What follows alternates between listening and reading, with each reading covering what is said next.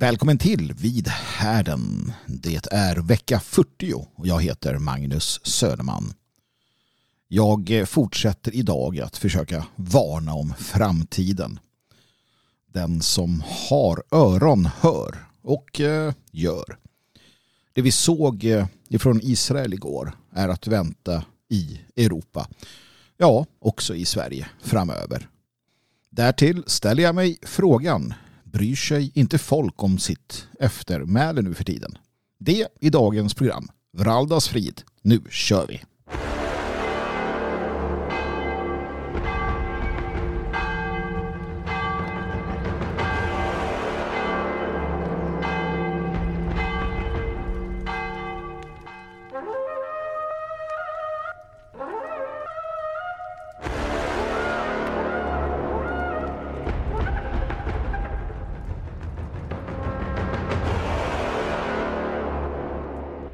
Ja men ni är varmt välkomna till härden, en ny härd denna underbara höstvecka. 40 som snart är till ända och då blir det ju vecka 41 såklart.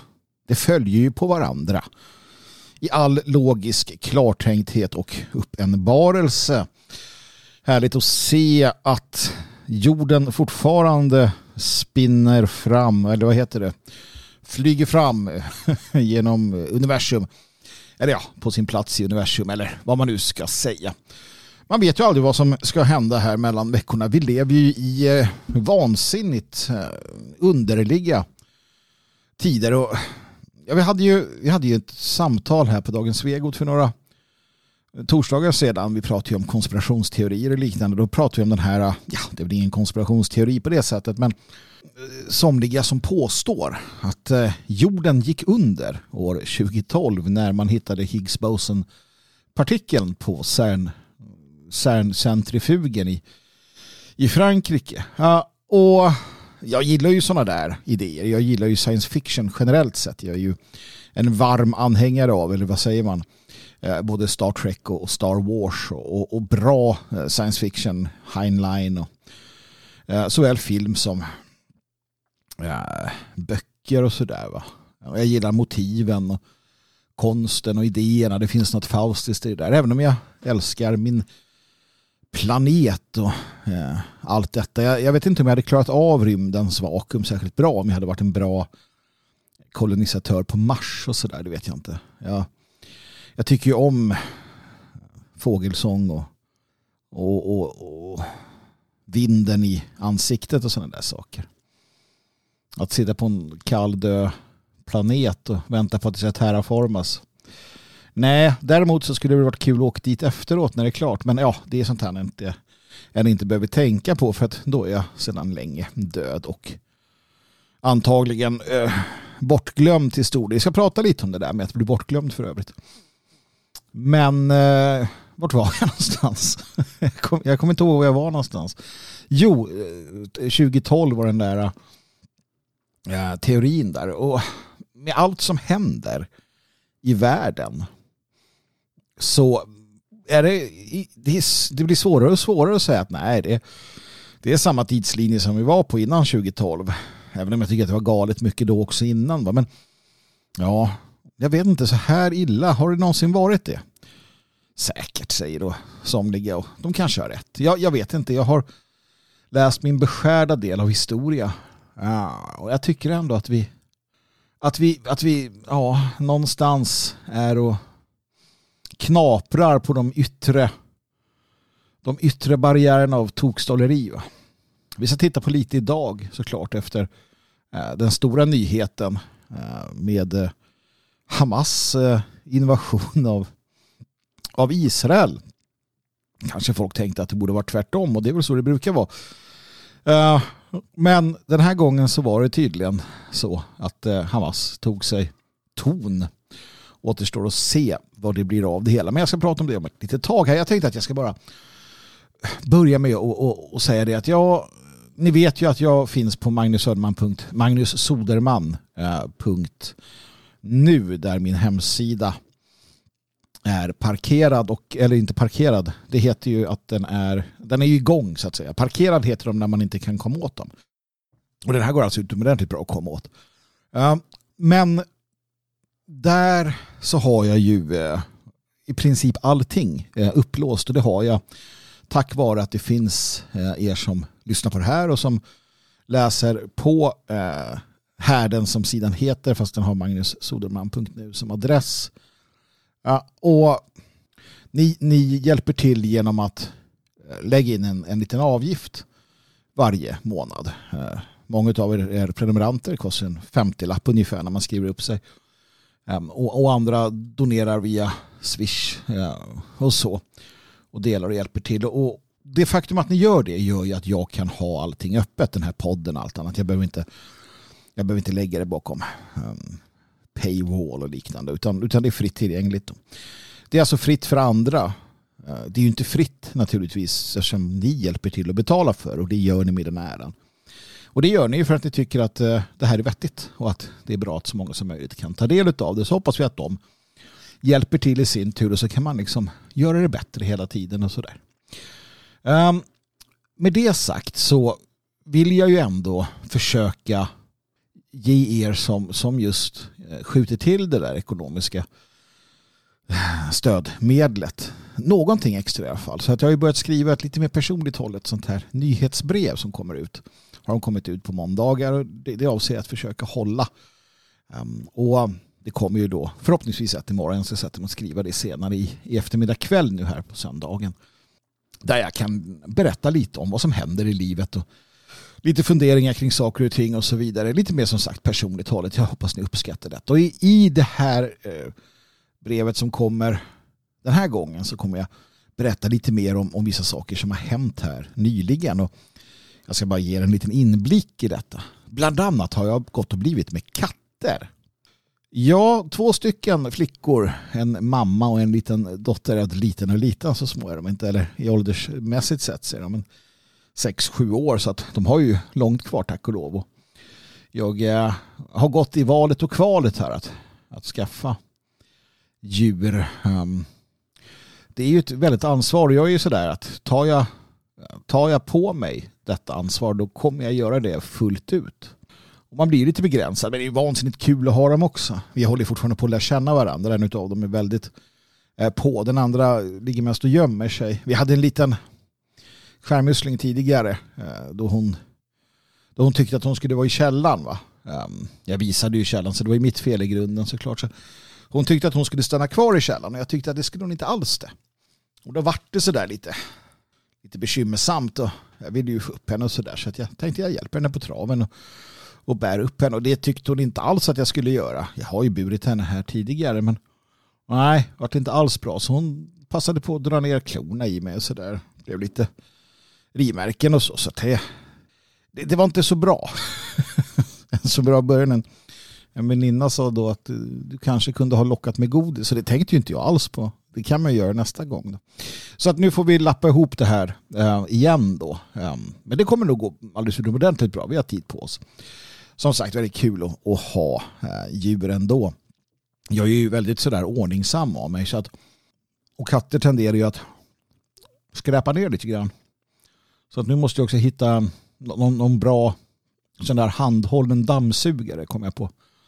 För det duger inte att hålla på och släppa fram den där med sladd varje gång. Men eh, jag tror att jag kommer ha mycket kul, kul med de här små liven. De är ju vansinnigt roliga att titta på när de håller på och härjar och så vidare. Och, och så. Så att det är kul. Det ska jag eh, visa lite bilder på sådär. Jag tänkte också berätta om en, eh, ett besök jag gjorde på Rockelsta slott här om sistens uppe i eh, Sörmland eh, med lite bilder. Fantastiskt. Det var ju där Hermann Göring träffade sin eh, Karin första gången eh, hos eh, greven von Rosen. Det var spännande att gå runt där och titta på slottsmiljön och sådär. Ska fundera lite över saker och ting och kommer skriva lite om min uppfattning om den eh, dagens adel och, och hela den biten där. Um, och så lite allmänna reflektioner kring saker och ting. Så att det är väl det som, som förhoppningsvis dyker upp där i nyhetsbrevet eh, som kommer ut här i måndag, må, imorgon måndag om, om allting går som det ska. Ja, och det brukar det ju kunna göra. Jag har tid på mig idag. Jag ska ut och klippa gräsmattan här men jag får låna en sån här. Det har blivit så, alltså det, har ju, det, det regnar ju hela tiden. Så att jag har liksom inte hunnit eller kunnat klippa mattan som jag borde. Så att det är typ sista chansen nu. Annars får jag ta hit en traktor och skörda gräsmattan. Men eh, jag har en god vän som ska hjälpa till. Eller han, han lånar ut sin eh, bastanta åkergräsklippare så att jag liksom inte behöver gå med, med den jag har. Det går inte så att det, det, det är väldigt eh, tacksamt eh, helt enkelt. Så det ska jag göra idag också. Man har att göra helt enkelt. Det är det jag har pratat om. Eh, att ha hus, det, det, det, det, kräver sin man och helst en man och en kvinna och, och helst fler som hjälps åt. Det kan vara som det är med den saken. Men eh, så har jag det. Jag hoppas att ni alla har det fantastiskt bra i alla fall. Och nu är det då dags att vi ger oss in i eh, det vi kallar för kött och potatis. Ehm, mat på bordet. Tak över huvudet. Det som är det viktiga. Och det är ju de saker som har hänt. Och vi inleder hela, den här, hela det här håket med att lyssna på Carl Klang. We're gonna rise up with the sun in the morning. We're gonna start each brand new day with a prayer. Because without the love and kindness of our Lord and our Savior, we sons of liberty can't get anywhere. We're gonna do the work our Lord puts before us. And there's a job that surely needs to get done. The job of waking up the nation to the New World Order, which is trying to put us under their thumb.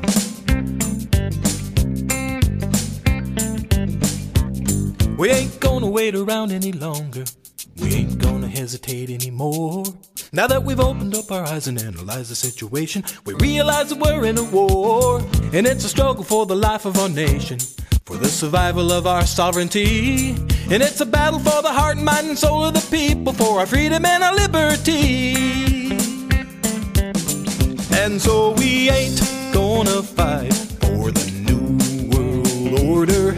We ain't gonna train to be no UN soldier. And we ain't gonna give the enemy no more aid nor quarter. Cause we ain't gonna fight for the New World Order. No, no, no, no way. No way. Jose. Jose. Now they can't make us. Can't they can't break us. Can't break Say adios. Adios. Surrender my nation to your global plantation? Well, I don't think so.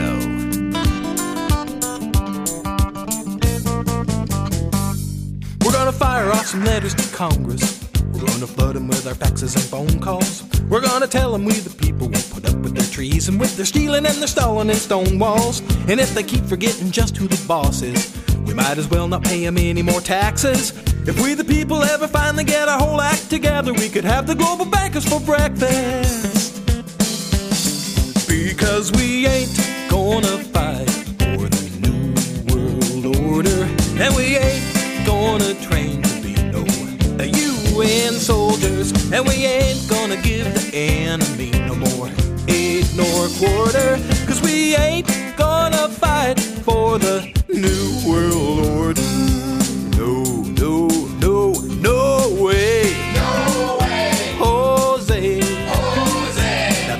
Make us, cause they can't break us. Say goodbye and so long to the new boy Kofi Annan.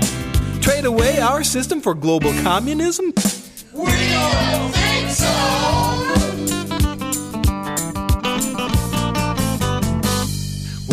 agitate some radio stations. We're gonna try to get them playing our songs. And if they flat refuse to play patriotic music, then we'll know whose side they're really on. And when we take it to the streets of our cities, we'll force the media to cover our action. And when we vote, we're gonna dominate the coming elections, make the Rockefellers wonder what happened. And we said we ain't gonna fight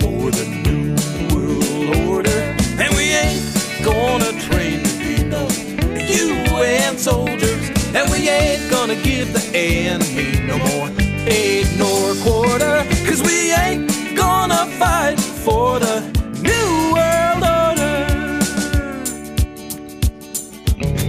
God bless the Republic.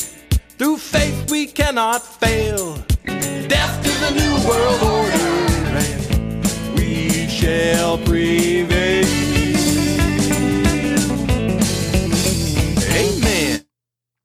Ja, abrupt slut. Jag råkade trycka på en knapp som jag inte skulle trycka på. Ber om ursäkt för det. Men det var Carl Klang och We ain't gonna fight for the new world order. Och eh, det har han ju helt rätt i att vi inte ska göra det, vilket, eh, i vilken form den än månde komma. Och ehm, ja, jag tänkte att det där var en bra inledning på det vi ska prata om nu och det är det senaste från Israel och eh, sitter ni där och tänker att nu ska Magnus komma här med eh, en djupgående analys av läget och eh, en gång för alla visa att han är på den ena eller den andra partens sida så har ni helt fel. Det tänker jag nämligen inte göra va? för att för att först och främst så tänker jag titta på konflikten utifrån Europas synvinkel. För att ärligt talat, jag bryr mig inte. Jag bryr mig inte om eh, judarna och eh, palestinierna, om israelerna och palestinierna eh, har ihjäl varandra.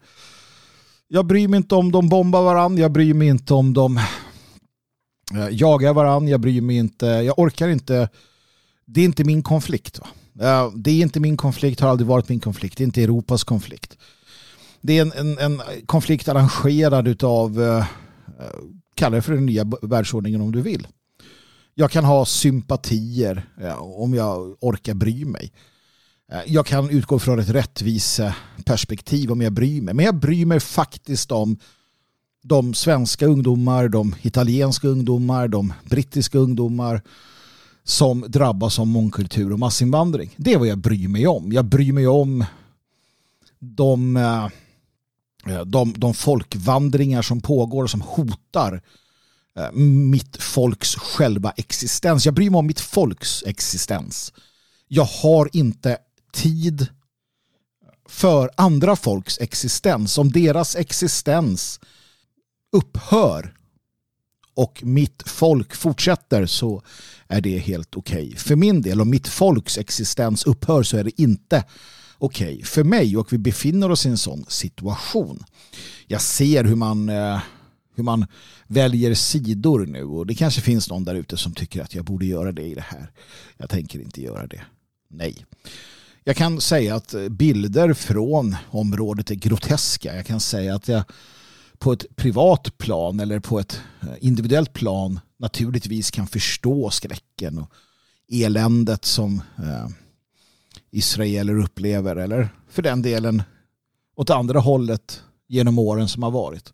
Eh, jag kan konstatera att vad deklarationen och själva idén med Israel är i, grund och botten eh, vansinnig naturligtvis. Du kan inte du kan inte placera ett folk mitt upp i ett annat folk och säga här, här, det här är din stat nu.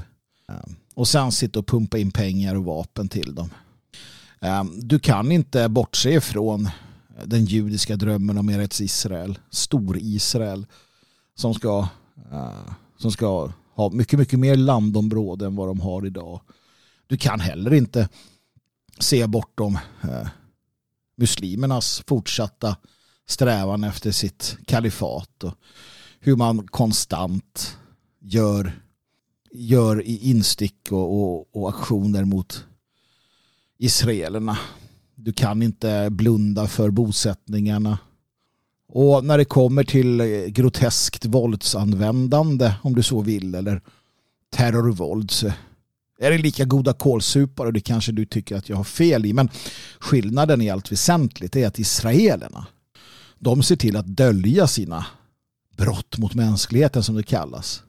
Medan Hamas Eh, gör dem inför öppen ridå för man tänker på olika sätt när det kommer till propagandan. Men ingen är väl så jävla dum och naiv att de inte vet hur eh, den israeliska armén, paramilitära grupper, bosättare och Mossad och Shin Bet har agerat under åren. Jag menar, det vi såg i bilderna från eh, Hamas attack är ju vansinnigt. Det håller vi alla med om. Men som sagt, Israel har betett sig precis likadant. Um, och det här är egentligen bara objektiv fakta och den enda som kan uppröras över detta det är den som då har hästar i någon av loppen. Ehm, är du palestinier eller vän av Palestina eller så så kommer du tycka att jag är en jävla judevän som sitter här och, och säger att eh, Hamas och palestinierna gör fel. Och är du åt andra hållet du kommer du sitta och kalla mig antisemit eller någonting. Eh, och säga att man ska bomba hela Palestina till en ja, som någon jude skrev, bomba Palestina, till, gör Palestina eller Gazaremsan till en uh, till en, parkeringsplats och så deportera alla muslimer till alla araber deporterar vi till Europa. Eh, Israel är en av de sämsta vänner man kan ha uh, som europé. Något man har visat om och om och om igen. Eh, araberna är inte särskilt mycket trevligare att ha att göra med heller kan jag tycka. Så att återigen, i, i den, vad de gör med varandra, det, det är ingenting jag tänker lägga mig i och jag ser inte att Europa har något med det att göra. Det som däremot är, eh, eller har med det att göra, saken är ju den att utifrån en eh, geopolitisk och världspolitisk bild så, så har vi det. Såklart, Israel är en kärnvapennation. Eh, och allt som händer där påverkar naturligtvis oss också. Och det kommer det göra i allra högsta grad. Nu, om vi får se eh, det vi riskerar att se. Men med det sagt så, så låt oss då titta på, titta på detta. Och jag vill först och främst bara konstatera att eh, är det något det här visar? Är det något det här visar och den eviga konflikt då som vi har haft sedan 1900, början av 1900-talet när staten Israel som den ser ut idag då grundas um, så är det att mångkultur, folkutbyte inte funkar. Judar och palestinier är två olika kulturer, två olika äh, religioner. I många fall är de två olika folk också. Det där är lite beroende på hur du ser det. Du har ju, det finns ju judar och, och araber som är i princip identiska. Uh, sen hade du en väldigt stor inflyttning av ryska och så kallat europeiska judar, uh, östjudar till Israel. De västerländska judarna tenderar i större utsträckning att stanna kvar i sina hemländer. Uh, alltså i sina, sina adopterade hemländer så att säga. Då, USA eller Europa, i alla fall fram till nyligen då, Västeuropa. Ehm, först med först med den stora massinvandringen av araber så har många pratat om att flytta tillbaka eller flytta hem till Israel. Då. Ehm, vilket de då har rätt till. Är du jude har du per automatik rätt att bo i Israel och så vidare. Det finns intressanta lagstiftningar där. Det finns apartheid och, och så vidare. Men det är tydligt att om du har ett land uh, som Palestina som var en del av den, alltså Storbritanniens uh, Storbritanniens uh, kolonialvälde i princip. Och sen så säger man så här, nej men här ska vi ge en plätt till, till judarna som ska få vara här. Skapar det problemet. För det blir som en massinvandring på kort tid. Och det har ju inte gått särskilt bra. Det betyder att du kan inte ta ett folk och placera det mitt i ett annat folk och säga här ska allting bara bli så, så fint och bra. För det blir det inte. För att man vill inte ha det så. Utan det man skapar är eviga konflikter. Så att om du då tar nordafrikaner, subsahara-afrikaner, mellanöstern, afrikaner, bortre orienten, främre, jag vet inte vad det kallas. Och så tar du tiotusentals av dem och sätter i en stad, eller tusentals eller hundratusentals, miljontals kanske för den delen. Ja, då blir det bråk och strid. Så precis det man gör och har gjort då i Europa och Sverige är även om det har kommit, kommit till, till pass på olika sätt så är det precis det vi har sett i Israel-Palestina. Um, ehm, så att ja, vi kan börja konstatera det. Att det, det blir, kommer aldrig bli någon ordning på det här. Och, och, när de här är jämnstarka, eller inte jämnstarka för det är de inte för Israel har, har eh, bra mycket mer Eh, militära resurser. Men så fort de kan så försöker ju då palestinierna bli fria. De försöker, försöker göra sig själva fria. Och det gör de med våld. Och de ser ju det här som berättigat. De hatar ju israelerna, de hatar judarna. För de vet att judarna har bulldozerat deras hem. De har kidnappat och mördat deras föräldrar. De kommer inte ens ihåg sist det var liksom en, en, eh, en fred. Så att det kommer inte bli någon ordning på det. Någon av dem måste försvinna. Alltså antingen måste judarna göra sig av med alla um, icke-judar i princip då, eller arabiska muslimer. Eh, eller så måste muslimerna göra sig av med judarna. Det enda du kommer kunna ha det är en liten, liten, liten, liten, liten minoritet som vanligt. Du skulle kunna ha en liten, liten judisk minoritet eller en liten, liten, liten, liten arabisk minoritet i ett annat, annars judiskt land. Jag såg att i Israel, staten Israel så utgör 17 procent någonting då, muslimerna. I självstyrena så är det 80-90 procent. Så det är det första vi kan konstatera. Det andra som jag ställer mig frågan kring det är ju vad som har hänt med Shin Bet och Mossad. Har de hamnat på dekis? Har de blivit libtards också i Israel eller är systemet på väg att krascha eller gick jorden under 2012? Ärligt talat, det här ska inte kunna hända. Det som hände ska inte kunna hända.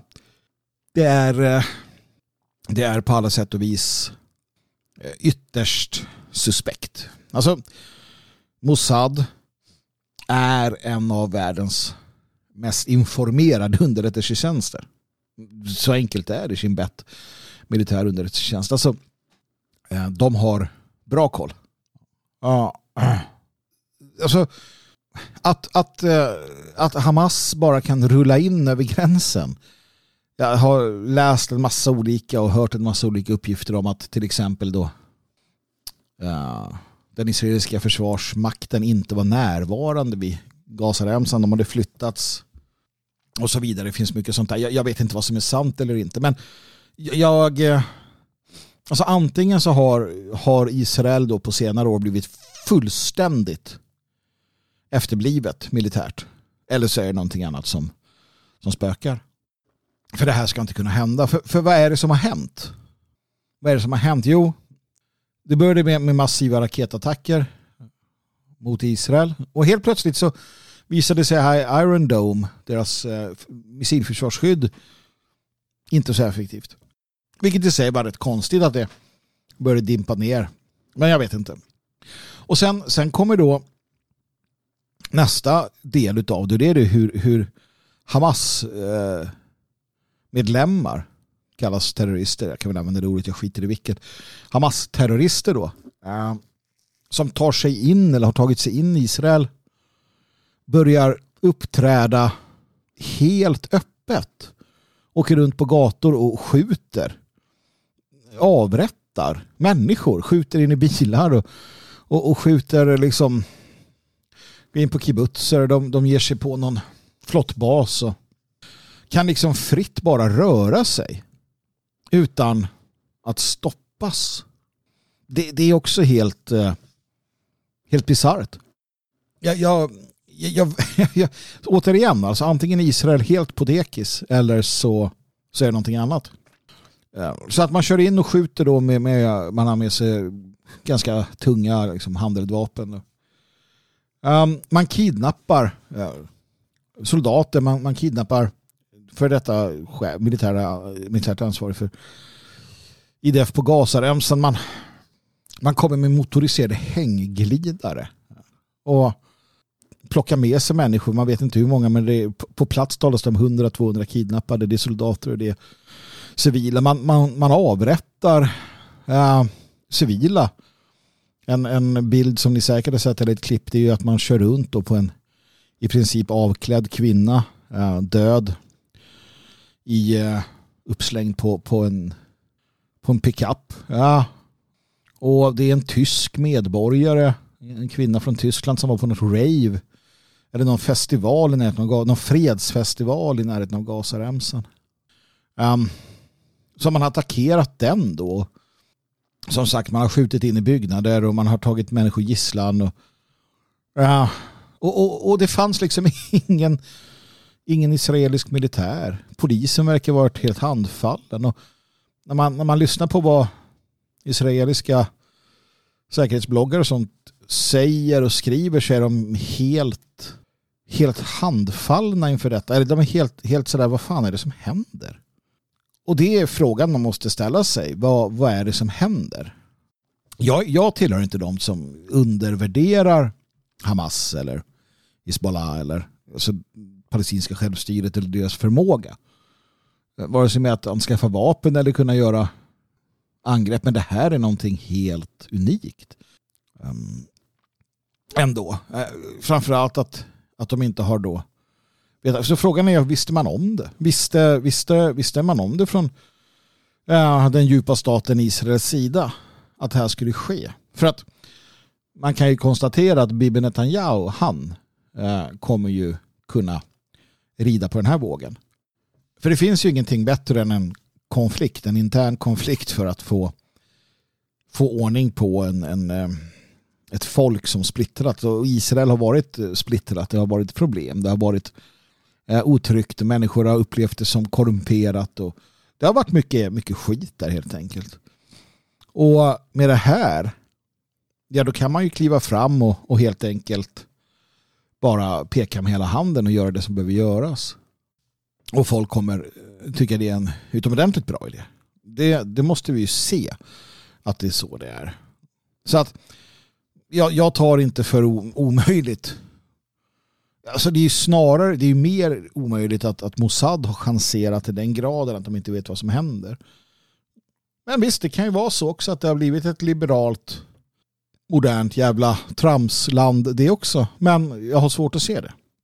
Ja, vad kommer hända då? Jo, det blir krig. Det, det är väl ganska tydligt. Man mobiliserar nu för fullt. Ja, och, och av allt att döma så kommer man väl göra en landinvasion um, för att knäcka Hamas. Man kommer väl åter kanske återockupera eh, Gazaremsan. Frågan är om man kommer göra något åt Palestina och, och den delen också. Alltså, um, man, man, har carte blanche nu. Man, I princip har du carte blanche. Du har carte blanche um, i den in, inhemska opinionen. Det spelar ingen roll om de skulle köra vit fosfor över hela, över hela liksom Gazaremsan. Det är ingen som bryr sig. Västvärlden kommer naturligtvis sluta upp bakom Israel. Det räcker med att titta på, på bilderna så förstår man ju vart sympatierna kommer ligga. Återigen, eh, Hamas har varit mycket, mycket Hamas eh, de visar upp det de gör väldigt tydligt. Eh, och det gör de ju av olika skäl, ungefär som Isis och andra. Det är klart att det kommer finnas de som stöttar det också och, och säger att det här är liksom de sionistiska terroristerna som, som är ansvariga och så vidare. Det där kommer fortsätta vara.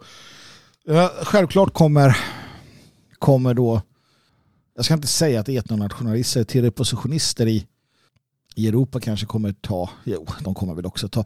Alltså vi hade, vi hade hela Ukraina-kriget som slog eh, kilar mellan europeiska vita nationalister och nu kommer det här göra samma sak med största sannolikhet. Vilket är, vilket är för jävla dumt. För att som sagt det är inte vår, det är inte vår konflikt det här. Däremot så drabbas vi, vi kommer drabbas stenhårt för blir det en landinvasion eh, skulle det bli ett storkrig i regionen då eh, kommer slussportarna öppnas. Sluss, sluss, slussportarna öppnas till Europa ännu mer. Och då får vi en, en enorm folkvandring av människor som vi ska husera. Och det kommer hända alldeles oavsett nu men frågan är hur många. Så att det här är otroligt bistra tider som, som ligger framför oss. Vi har redan en, en massiv och det är det här jag menar. Jag är intresserad av hur det här påverkar Europa och Sverige. Det, det är det jag bryr mig om. Uh, huruvida palestinier och israeler skjuter ihjäl varandra eller om andra arabländer lägger sig i eller vad, vad som. Det, det är liksom en sak. Det, det, det, måste man naturligtvis titta på utifrån ett geopolitiskt perspektiv för att förstå. Men i grund och botten och rent principiellt så skiter jag i vilket. Det gör jag. Det jag inte gör det är att jag inte äh, ignorerar effekterna på detta för Europa. Det är där vi kommer få se någonting fruktansvärt utspela sig. det här kommer accelerera massinvandringen. Det här kommer göra så att barriärerna riskerar att helt eh, knäckas. Och, och man har väl just nu snart skrivit på den här migrationspakten med allt vad det innebär. Så att den skrivs under och så händer detta så att vi kommer ha fullt flås. Um, och, och vi pratar, jag vet inte hur många, och, och sprider sig konflikten. För det som händer är ju att länderna där kring de tar inte emot några. Saudi kommer inte ta emot en enda arab. Kommer inte ta emot en, kommer inte ta emot en enda. Inte en människa kommer att släppas in där. Iran lär väl inte vara särskilt generösa. Vi får se, jag vet inte. Men framförallt så, så hamnar människorna i Europa. Och Europa är fullständigt förrått. Och, och kommer inte stå emot någonting utan kommer säga välkommen, välkommen, välkommen, välkommen. Så på den måten så bryr jag mig väldigt mycket om vad som händer här. Och jag bara undrar, vad är härnäst? Ska vi få se att det bryter ut i Sydafrika också nu? Eller någonstans där. Det, det verkar vara som att de här äh, intressanta geopolitiska platserna då, som ändå är betydelsefulla äh, verkar drabbas äh, nu. Sen måste vi också titta på det här på ett helt annat sätt.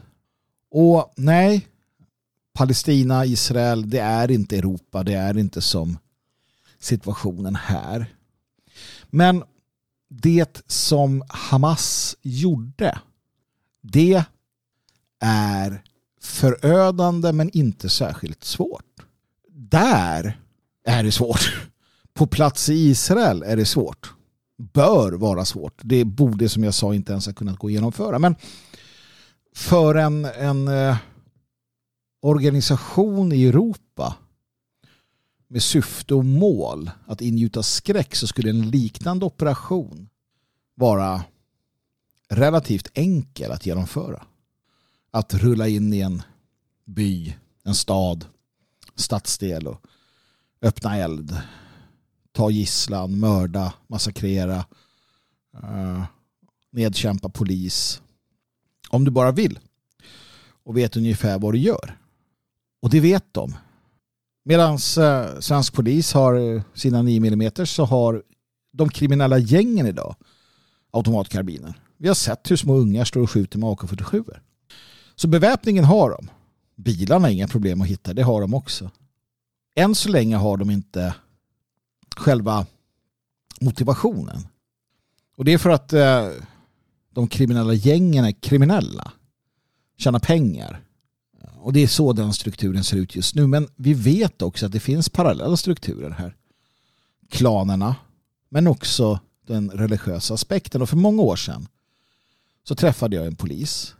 Vi hade ett långt samtal på en bensinmack i Stockholm. Han ville vara anonym. Eh, och jag skrev för tillfället eh, delvis för Nationell Idag heter tidningen. Han berättade vad han hade upplevt. Och, och det han förklarade var att mycket av den här kriminaliteten den styrdes från källarmoskéer.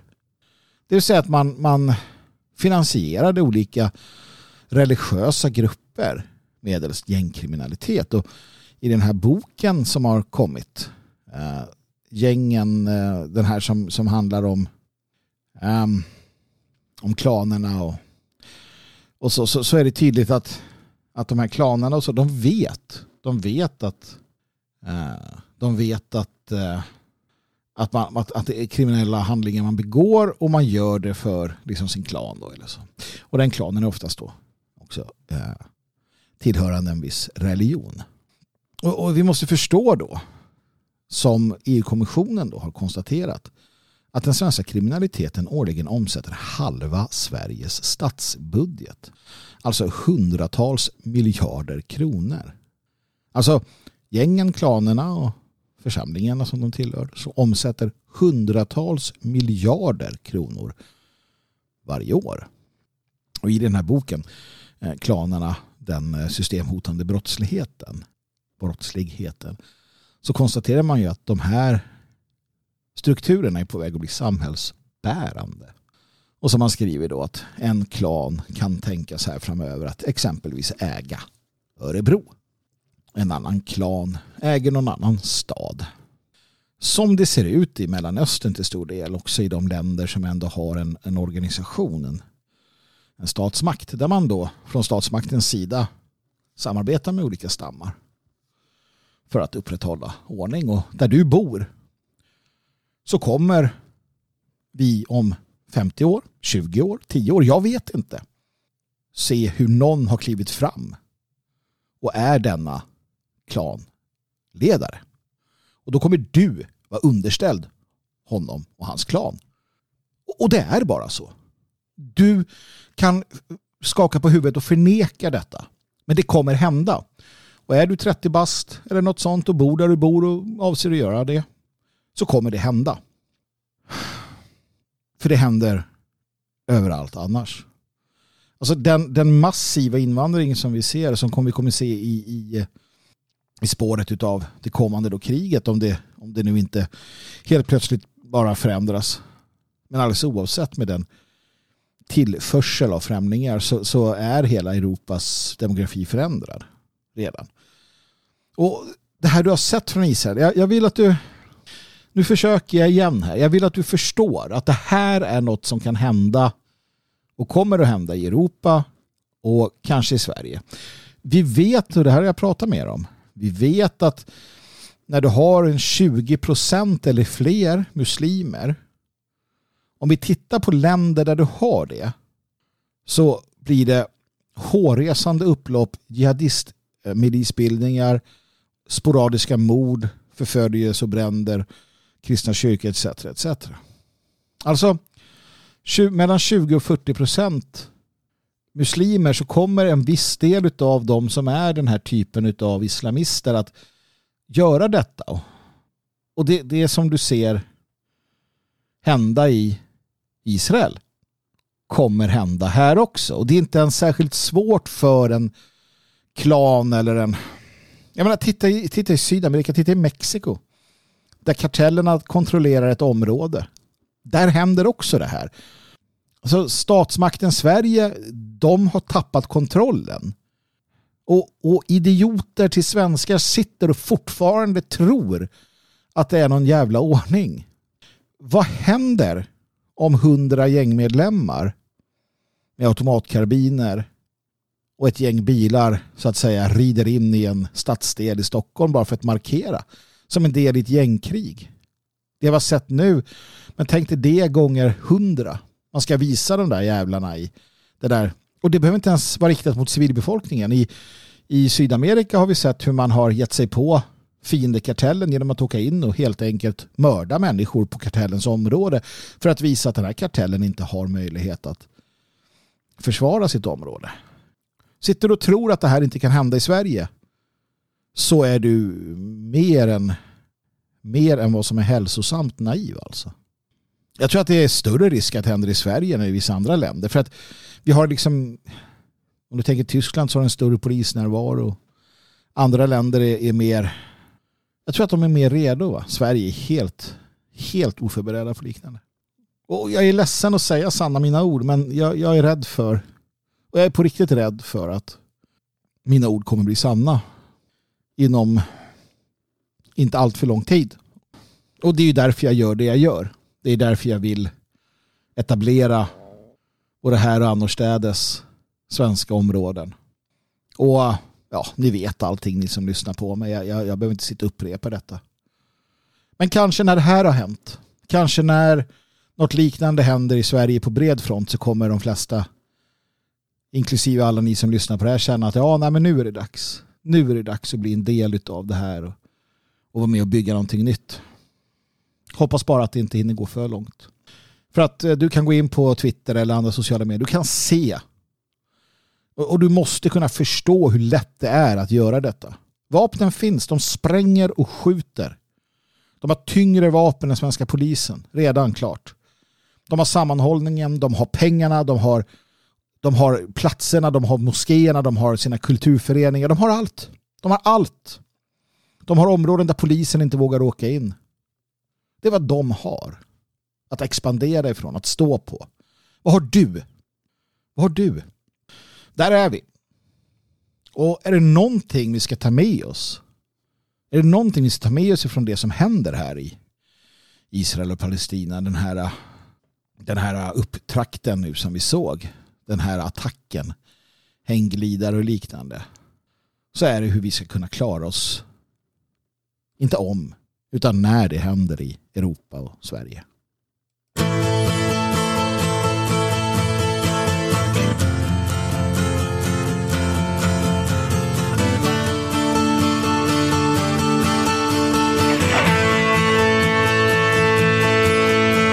That body's so la main sur le cœur pour du pain et du labeur et nous les avons fait entrer.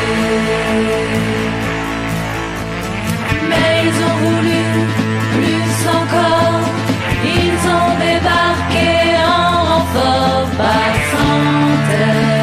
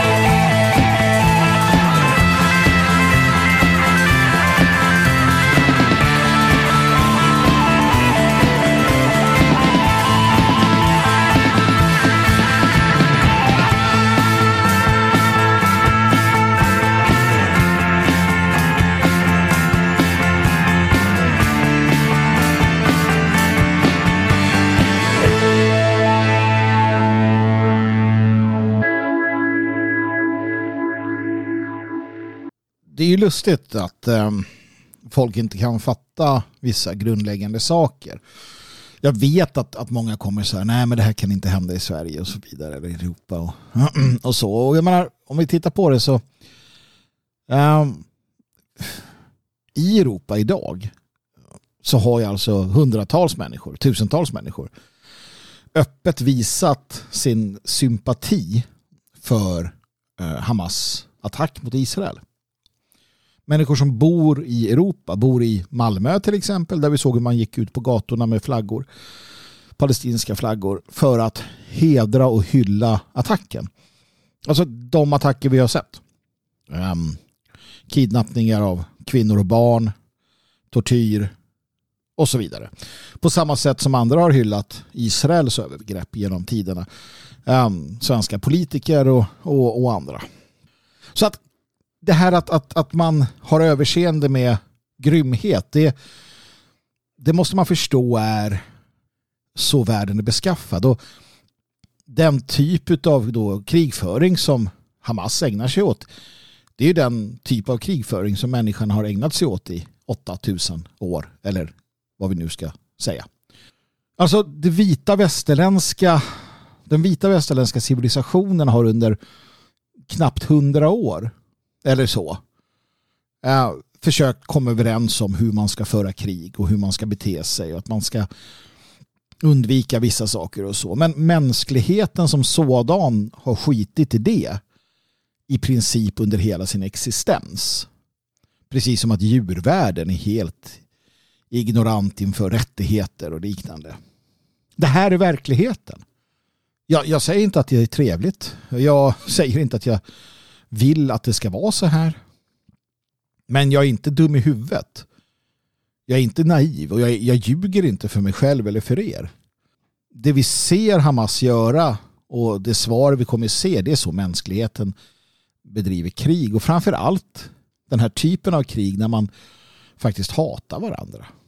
Och västerlandets försök att ha någon form av ha någon form av lagar och regler kring krig har ju fallit ganska platt. Jag menar, kom igen nu, vi har, vi har en hel värld som hyllar de allierades terrorbombningar av Tyskland och tycker att det var okej. Skillnaden mellan Hamas och det var ju att Hamas tog lite för få människor.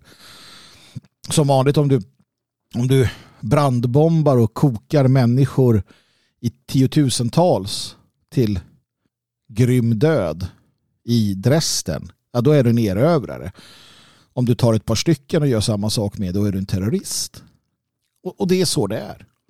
Sluta tro att det är någon jävla uh, annan värld vi lever i. De överciviliserade folken, de överciviliserade människorna kommer lida satan. Så var inte en sån, utan var en som förstår att det här är livets kamp. Det är hur människan fungerar i mångt och mycket.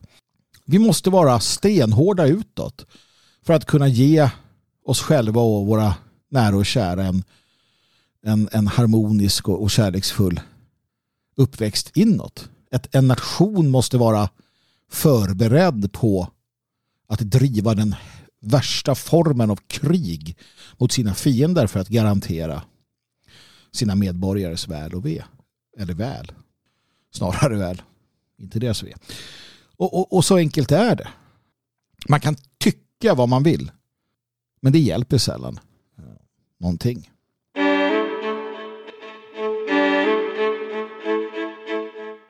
Och det för mig in på ett annat resonemang, en annan fundering jag har. Och det är om folk idag inte bryr sig um, om sitt eftermäle. Alltså tänker man inte så längre.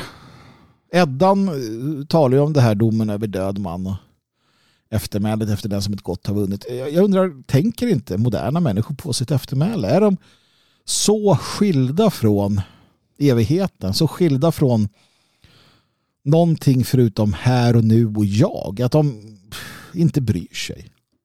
Det har naturligtvis alltid varit så i historien att många inte har brytt sig om sitt eftermäle, men man har ändå brytt sig om eftermälet gentemot sin familj.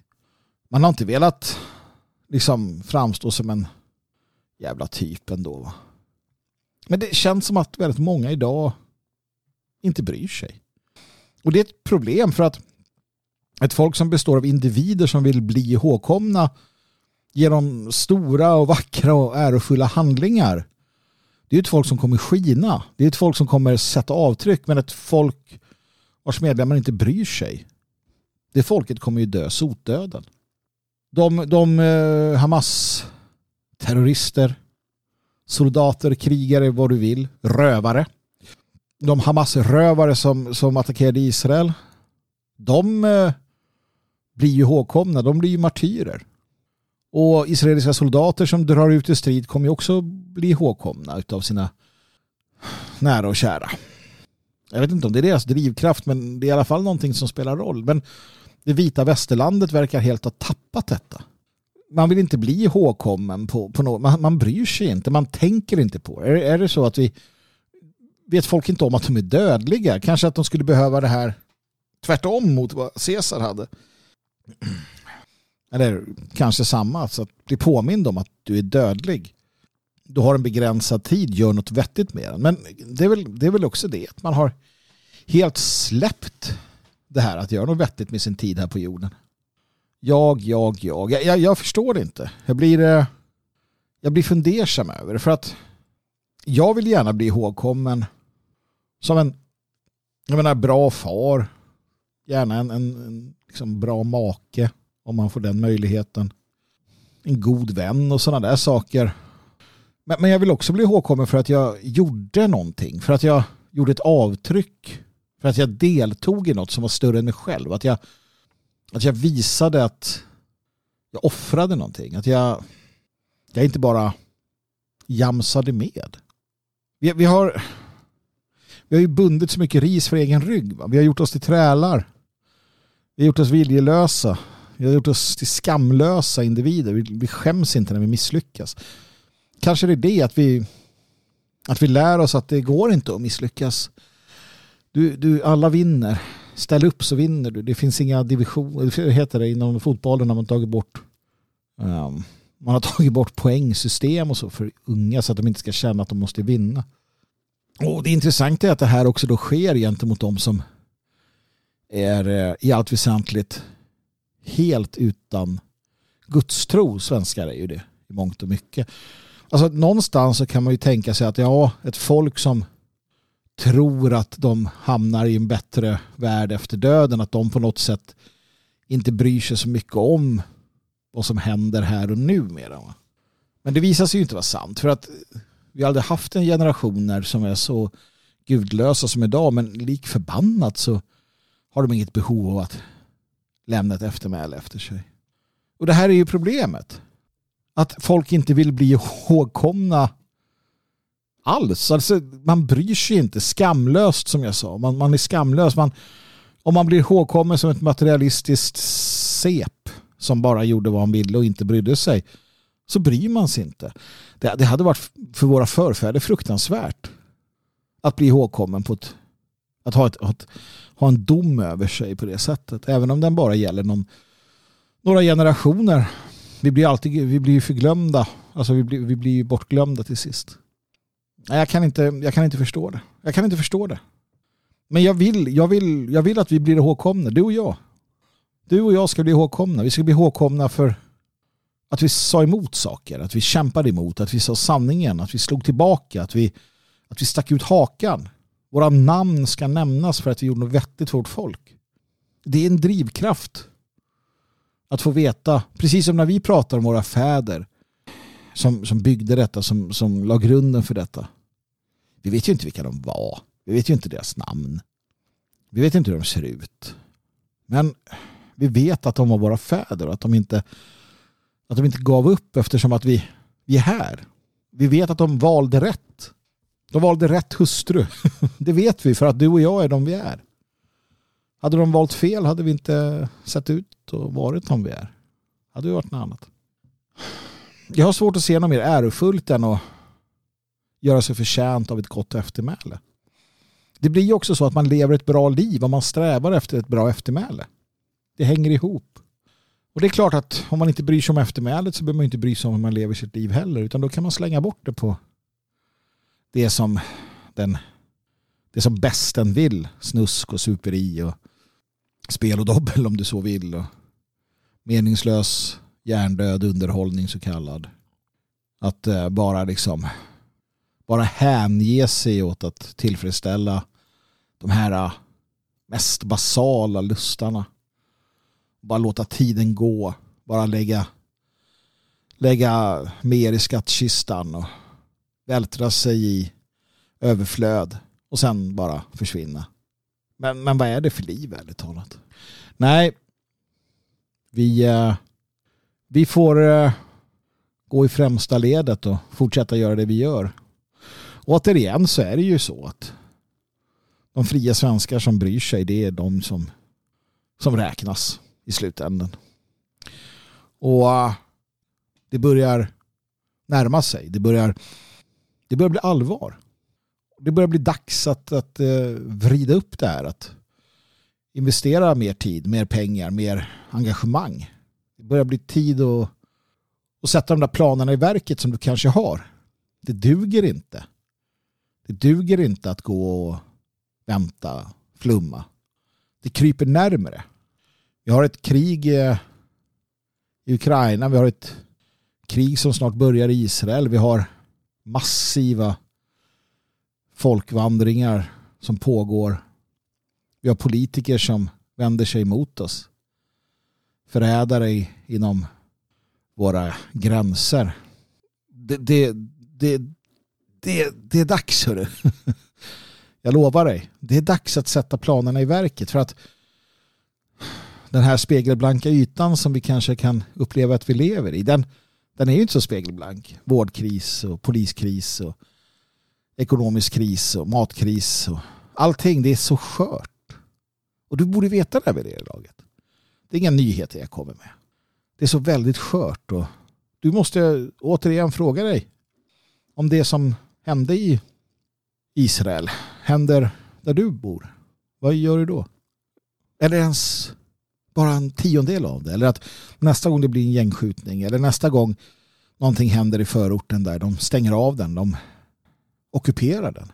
Och där sitter du och din familj och väntar på att polisen ska komma eller militären. Och vad händer under den tiden?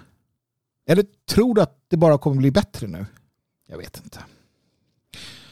Bryr dig om ditt eftermäle som far, som mor, som svensk. Och sträva efter att göra rätt och inte rädas någonting.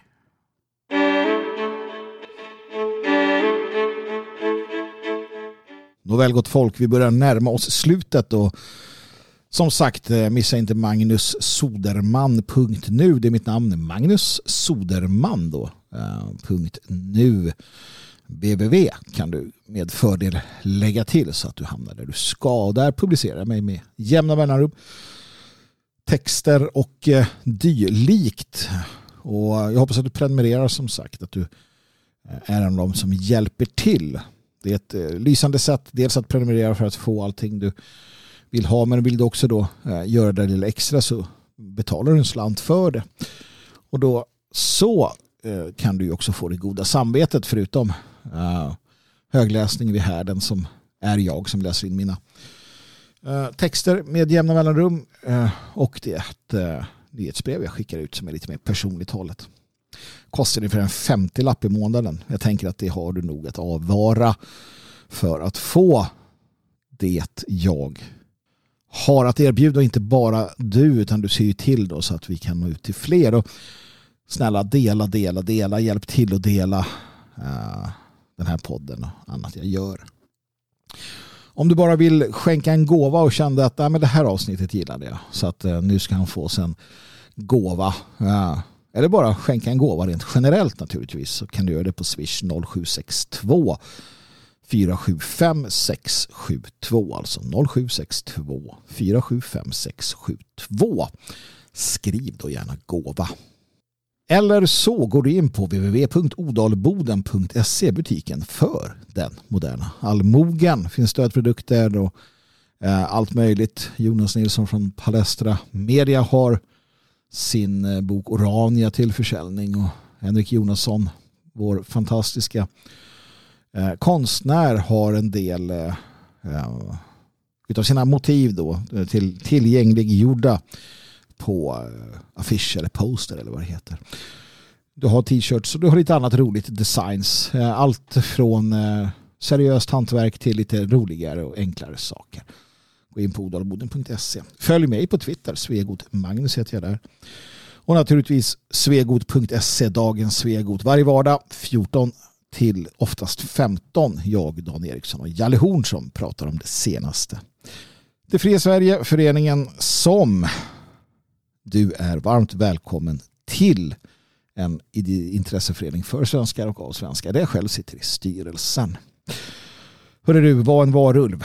Slåss med troll. Befria prinsessor, det är att leva. Så lev min vän och ge aldrig upp.